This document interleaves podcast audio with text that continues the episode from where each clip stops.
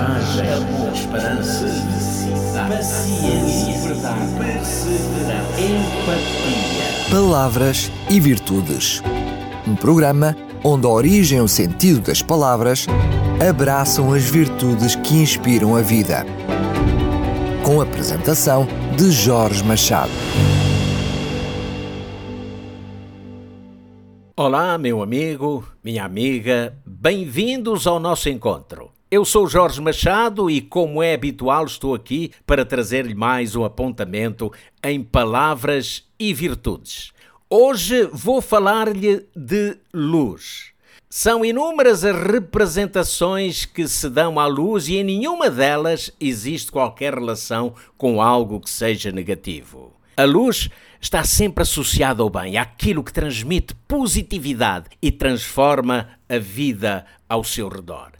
Segundo alguns etimólogos, a palavra luz tem a sua origem no indo-europeu. Diz-se leuk, que significa iluminar, a mesma palavra que no grego antigo é representada pelo adjetivo leukos, que é sinônimo de branco ou brilhante. Foi assim que chegou ao latim a palavra lux, cujo sentido faz referência à luz do dia, e lumen, com referência a um objeto ou um meio de iluminação. Quando falamos de luz, referimos-nos sem dúvida ao que está entre os maiores bens que o mundo e a humanidade possuem. A ciência define luz como uma radiação eletromagnética cuja frequência é visível ao olho humano.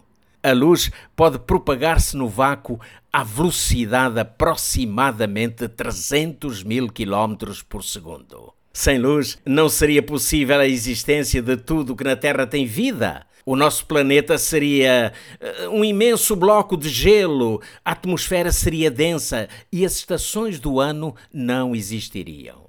O Sol é fonte principal de luz e energia para a Terra. Fornece-lhe calor que a mantém com a temperatura adequada para a vida e a sua gravidade influencia as marés nos oceanos. A radiação solar propaga-se em todas as direções pelo espaço através das chamadas ondas magnéticas, cuja energia estabelece toda a dinâmica dos sistemas climáticos e atmosféricos. O Sol Imagine, dista da Terra quase 150 milhões de quilómetros. E a sua luz demora 8 minutos e 18 segundos a chegar até nós.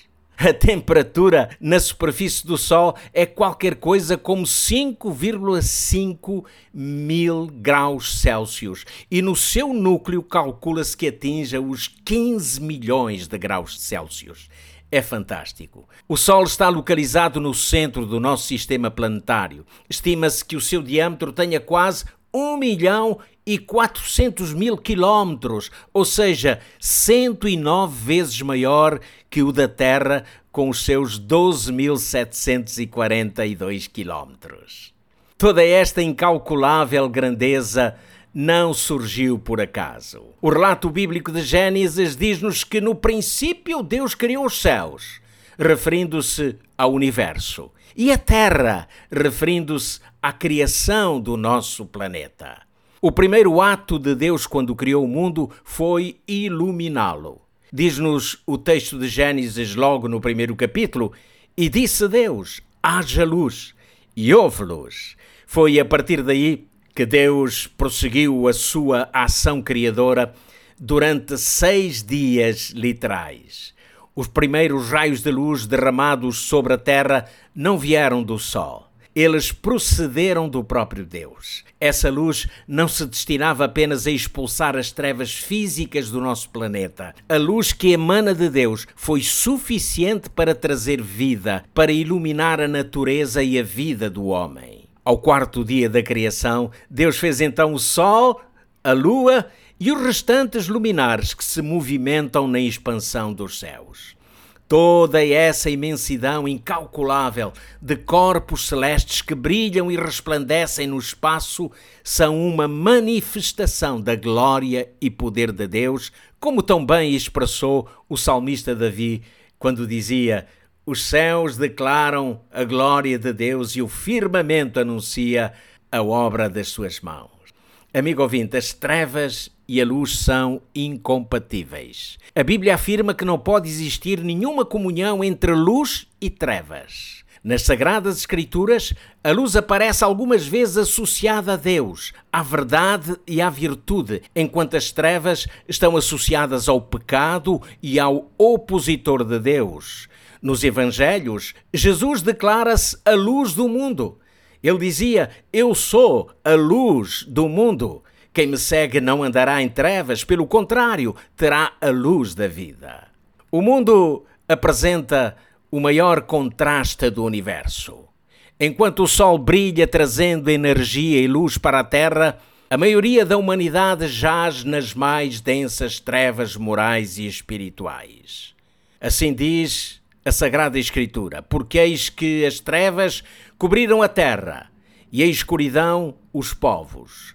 Mas sobre ti o Senhor virá surgindo e a sua glória se verá sobre ti. Esta declaração profética é uma referência primária ao tempo em que Jesus veio ao mundo.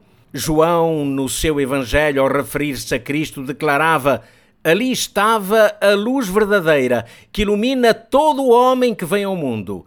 Estava no mundo, e o mundo foi feito por ele, e o mundo não o conheceu. Veio para o que era seu, e os seus não o receberam. Jesus não foi aceito pela maioria das pessoas no tempo em que viveu. Mesmo muitos daqueles que o procuravam e o seguiam faziam-no apenas por interesses pessoais. Mesmo sabendo disso, Cristo, a luz do mundo, nunca rejeitou quem quer que fosse que dele se aproximasse com fé. Com o coração cheio de compaixão, de amor, atendia a toda a solicitação, realizando milagres para diminuir o sofrimento humano. João, no seu Evangelho, aponta a rejeição a Cristo como a razão pela qual Deus condena o homem.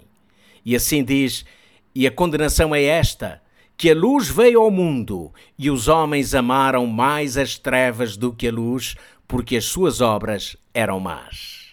Amigo ouvinte, hoje, como naquele tempo, Jesus continua a ser rejeitado pela maioria da humanidade.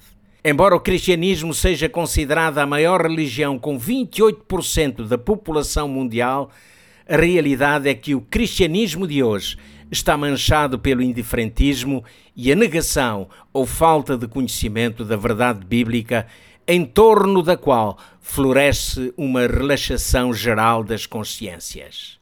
Em sociedades que se dizem cristãs, assiste-se hoje a práticas de tramas escandalosas, onde o pecado subjuga o homem que vive, eu diria, alguns milhões de anos-luz distante de Cristo, a luz do mundo. Ainda assim, Jesus Cristo não desistiu da humanidade. Ofereceu-se a si mesmo pela salvação do pecador e, através da Sua palavra, também ela, a luz, indica-nos o caminho de volta a Deus. O eterno Deus, que amou o mundo de tal maneira que deu o seu Filho único para que todo aquele que nele crê não pereça, mas tenha a vida eterna. Crer em Cristo, a luz do mundo, e na Sua palavra, a luz para o caminho, é o único meio para a eternidade. Amigo ouvinte, é assim que chegamos ao fim de mais uma edição de Palavras e Virtudes. Voltarei a estar consigo em breve. Até lá, o meu abraço de amizade. Coragem, esperança, paciência, verdade, empatia. Palavras e Virtudes. Um programa onde a origem e o sentido das palavras abraçam as virtudes que inspiram a vida com a apresentação de Jorge Machado.